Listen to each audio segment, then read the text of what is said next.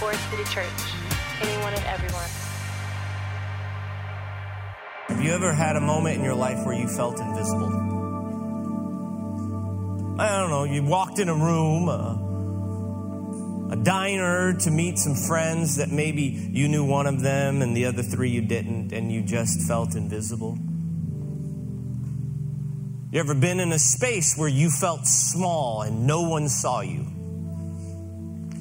Have you ever, the worst one, been in a space where you actually did know people and you felt transparent? All of us have had moments in our lives, I know it to be true, where we have felt unseen, invisible and nobody cares what you're going through or experiencing or what's happening in your life. You're suffering. No one else can feel it with you. We're journeying, journeying through Luke and Acts, and we we find ourselves in Luke chapter 18.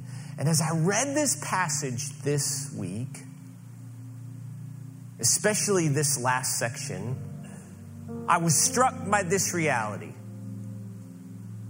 This man that we find in Luke and also the other two gospels, three of the four write of this man, he is invisible.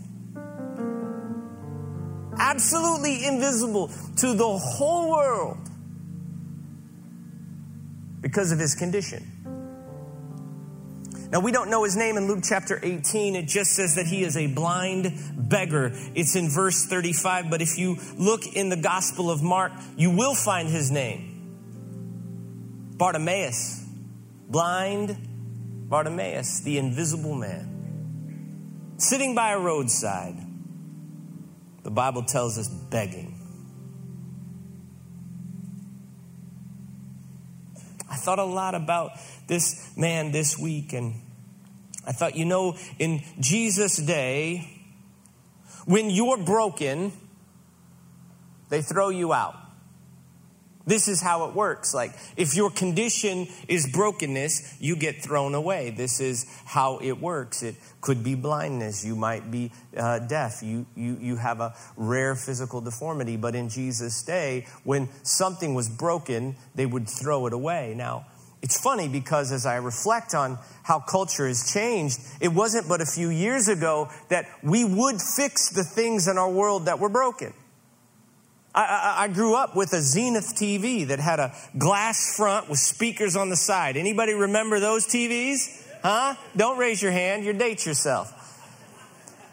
But I remember when that Zenith TV broke, and my parents did not throw that TV away. They, that 2,000 pound television got drugged to the back of a some sort of Buick hatchback that could not fit a TV that size. And we drug it to a repair shop because there used to be repair shops because when things were broken, we used to fix them.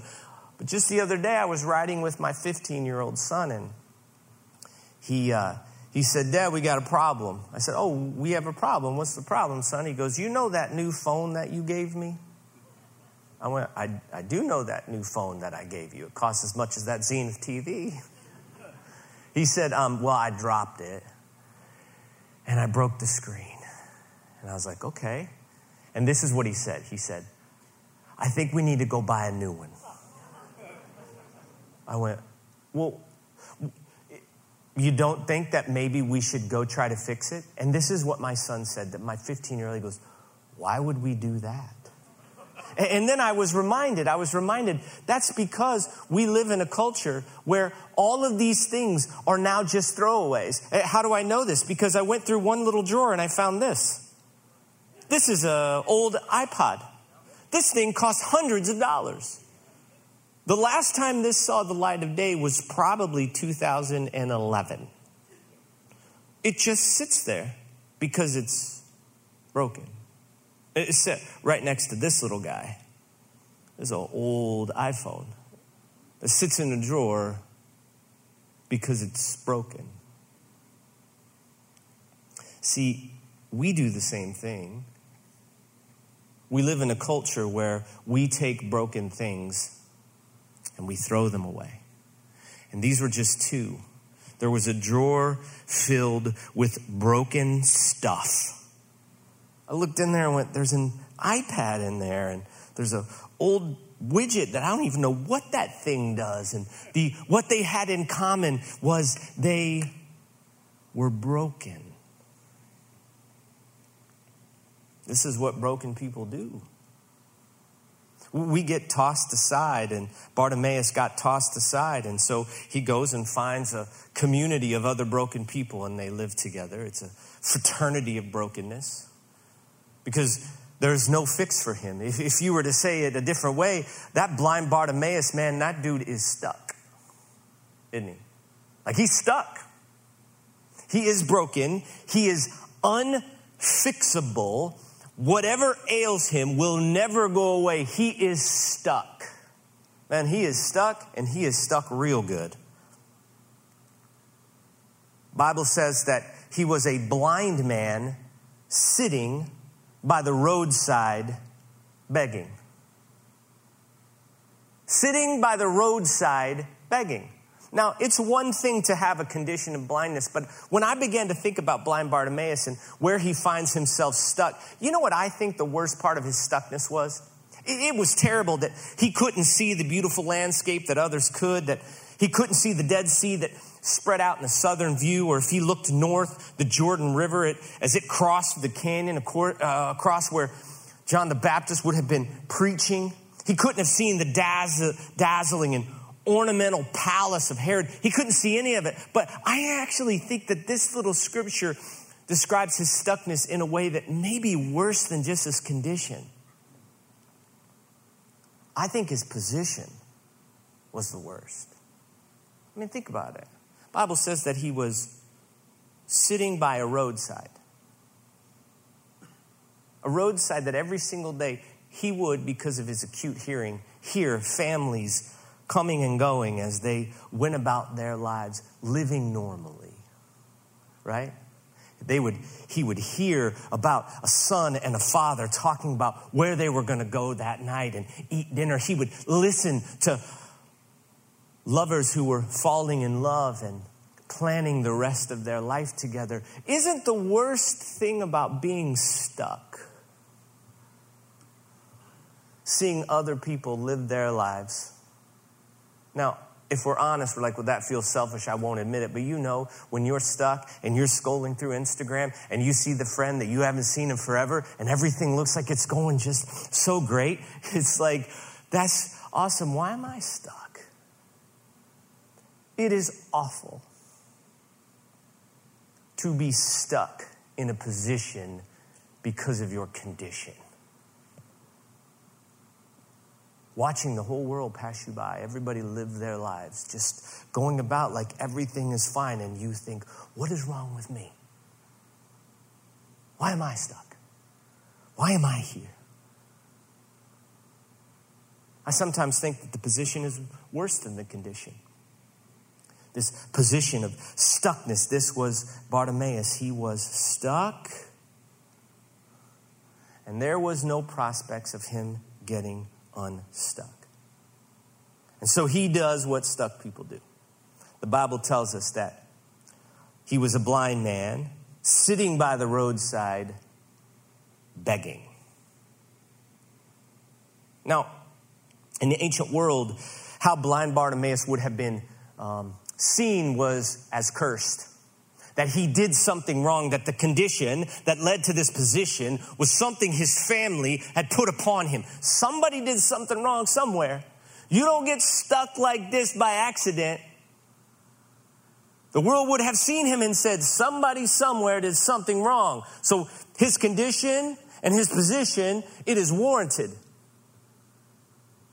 So the reality was he couldn't get a job. There was no acts of legislation that would allow for him to move through wor- this world normally. Oh, no, no, no. He would have to learn how to survive. And so, blind Bartimaeus does what stuck people do. He adopted mechanisms that kept him alive. He started doing whatever he had to do to survive. And how that man survived was he sat there by the roadside and he had a cup and he had one tunic and he begged. He was dependent on everybody else. But, but, he made it. He was alive. He adopted a system that addressed his condition, his position, and it helped him survive. And this pattern is a pattern that he lived year after year after year. It became his reality.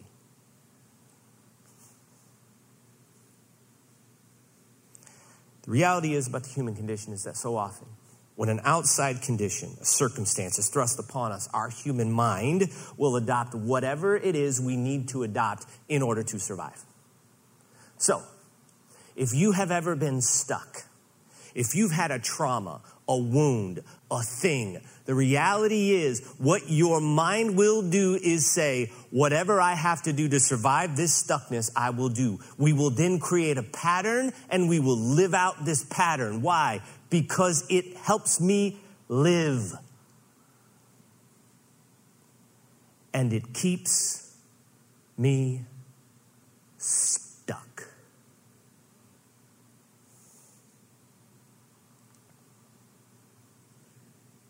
I see people all the time who had a wound in their past and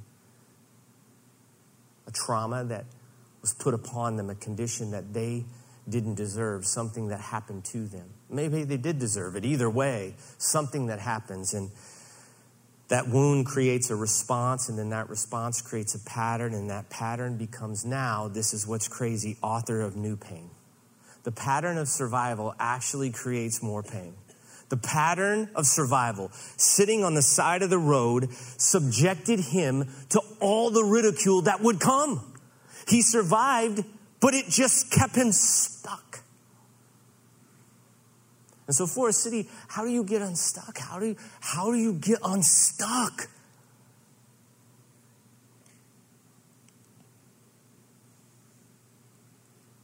If your primary goal is just to survive, you will endure being stuck. And the longer you're stuck, the more you'll believe that you cannot get healed. That is why when we sing of healing, some of you go, Give me a break. There is no such thing. People don't get healed, they just make it. And if you don't say it with your mouth, many of us say it with our lives. I just don't know any other way. This is the only way I know. I have survived 20 years with this. I am stuck. I don't know. Healing doesn't happen for me. And in this one verse, you see a man break a cycle. Bible tells us this. It said, when he heard the crowd going by, he asked, What was happening? Now, listen, he's heard crowds go by his whole life. He's been stuck in this one spot. It says, when he heard this crowd go by, they told him, Jesus of Nazareth is coming by. Something changed in this dude's mind. I don't know how it works. I do know what it feels like to be stuck. Oftentimes, my stuckness is because I get stuck in patterns, and those patterns have records that I put on based on circumstances that I perceive. It's like this record player, right? Small little record player, but this is like my brain. And what happens to us often is that we have records I don't know. That's a good one. That's Michael Jackson, 25 year thriller. That's a good one. This is Frank Sinatra. That's not a bad one. Oh, there's another Sinatra. Oh, this is Thelonious Monk. That's a real good one. And here you go. This Bob Marley. Hey oh. Right? I see I see this song when I want a good cry, I put on track number two on side one, No Woman, No Cry.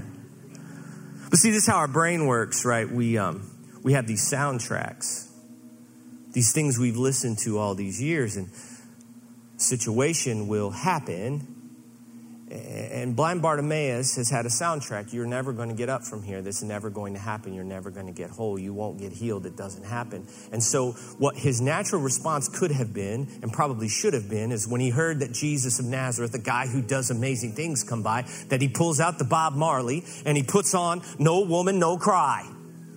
Right? He puts that on and he says, Not for me. I don't get healed. That's not what happens. Some people do. I don't get healed. I don't, I don't get that.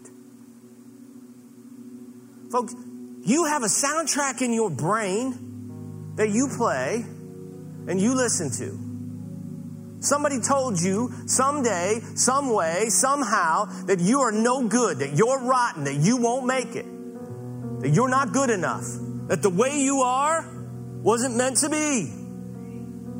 That's not how it's supposed to be. And so you get in circumstance in order to survive, you put on the track and you listen to the track from something that somebody told you once. And I wonder, who told you that? You In Genesis, I love that passage, Genesis, when, when, when God sees them naked in the garden and they know they're naked. They say, I'm naked, I can't come out and see you. And the Bible says, God said, um, Who told you you were naked? Who told you you were no good? Who told you you have to be stuck? Who did that to you? What trauma got put on you? That soundtrack's got to get put away. So I don't know how to do it. I, know, I know. But Bartimaeus, in one moment, shows us that if you put something else on, just one time, one time. He listened one time, put something new in his mind. There is coming someone who can heal you. And then he did the second step. He dared to believe. I don't know what you believe, but I know when you're stuck, you believe a lot more in your stuckness than you do in your healedness. Anybody? Get an amen on that one? Yeah. This group's quiet. When you are stuck, you believe in your stuckness. You do not believe in your healedness. Because your stuckness is real. It was only part real, but it feels real, real. Right? He dared to believe. The Bible says he calls out, Jesus, son of David, have mercy on me. He calls out, me, me, me. I'm stuck. I want some healing. I think you could do this. I'm listening to something different. And then he does what you have to do if you're ever going to get unstuck. He acted. He heard something new about who he could be. He believed it might be true, but let me tell you this. At some point, you have to reinvent the pattern. Now, think about it. This man every day came to that spot. He sat down on that cloak, took out that cup, and in his brokenness, he created a pattern. What he knew at that point was how to be stuck. He did not know how to be unstuck. So the moment he started to be unstuck, it would feel weird. Like, it's almost like why is it we often gravitate towards our dysfunctions? Because it feels like home. It's like, I know that dysfunction, and even though that's healing, I don't know what that is. I think I'll go back here. No, no, he acted. Listen to me, Forest City Church.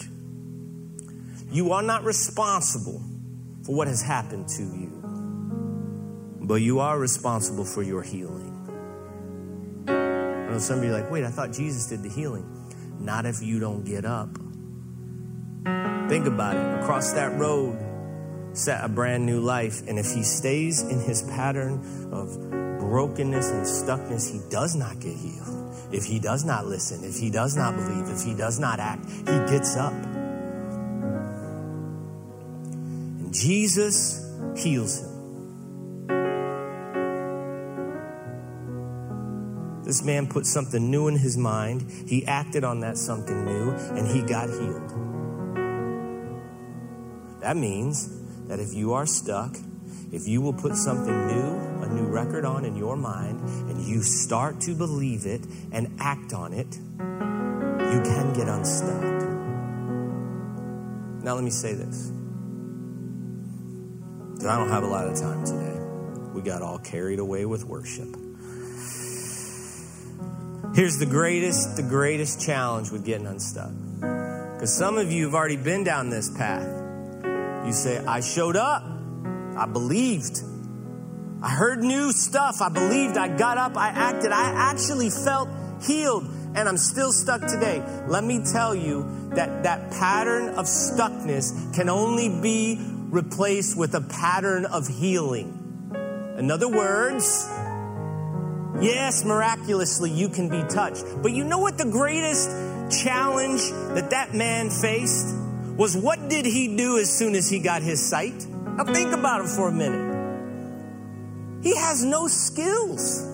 He does not know how to make a living. He does not know what it means to navigate a world seeing. He only knows sitting on the side of the road, being an addict, wherever your side of the road is. He knows being stuck. And you know what happens often? We get healed and we don't know what to do, so we go back to being stuck. We're healed. We, we could, but we don't know what to do. Let me say this. Some of you have been healed. You got a bunch of people, they don't know what to do when you get healed. I, am going to let you in on some real bad news. You start pursuing health, getting home, your friendship circle might get smaller before it gets bigger. Because there is a bunch of people going, I don't know, I don't like this you. I don't, you're a lot more fun when you were broken. I like to party with you. You don't party anymore. I, I like your brokenness. And they will tell you, just like when he stood up, Jesus' disciples said, Go sit back down. Jesus' disciples, these are men of God. He told him, to sit back down. Go back to your pattern. Go back to your brokenness. Listen, Listen, your health, your wholeness, your healing, it will take time. You will have to put new things in your mind every day. Then you will have to choose to believe them every day. Then you will have to act on them every day. And every day, your traumas will sneak up on you. And there would have been days that that man woke up and he would be reminded of his sight but he would want to go back to begging. Why? Because he knew it. But you know what happens? Is if we stay in it long enough, we create new patterns. It says in the Bible that Bartimaeus was smart enough to then follow Jesus. See, if we stick with it, we create new patterns. And is it hard? This is what our minds do. It creates patterns so we can survive. Yes, it's hard. It's incredibly hard. Because you will be triggered by something and it will remind you of your past and something that happened to you. And you will jump back and you will put on Bob Marley or whoever else it is. And you will start to play that thought in your head. And then that thought will shake your belief. And that belief that has been shaken will change the way you act. And you'll go back. You will go back. It's why we relapse. But I remember this. I remember this. When I was, when I was First, I'm a, I'm a, I'm a recovering, recovering charismatic. I can't tell by your church. Um, I grew up and, and I remember making fun of like people who would come to the altar. We used to do this when I was a kid. We would have altar calls. If you were in a charismatic church, and there would be a running joke about the people that came to the altar every single week. You don't have to get saved every single week. And I remember for a really long time, I thought that was some sort of reflection on their lack of faith or maybe them just being silly or needy or showy.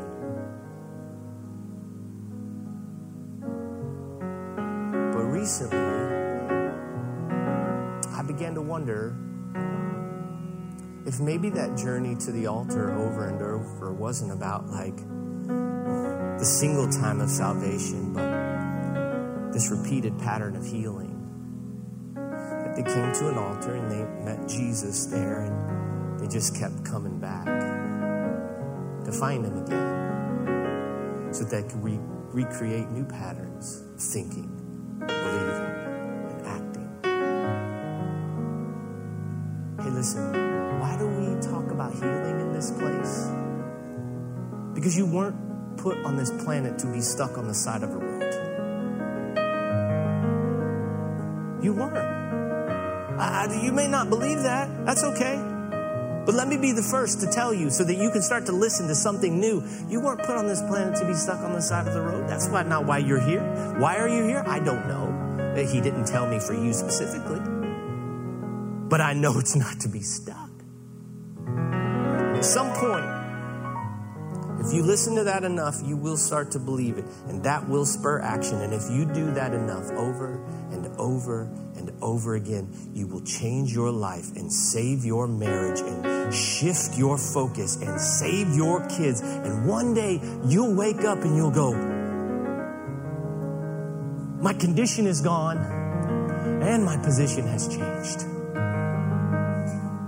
Will you stand with me?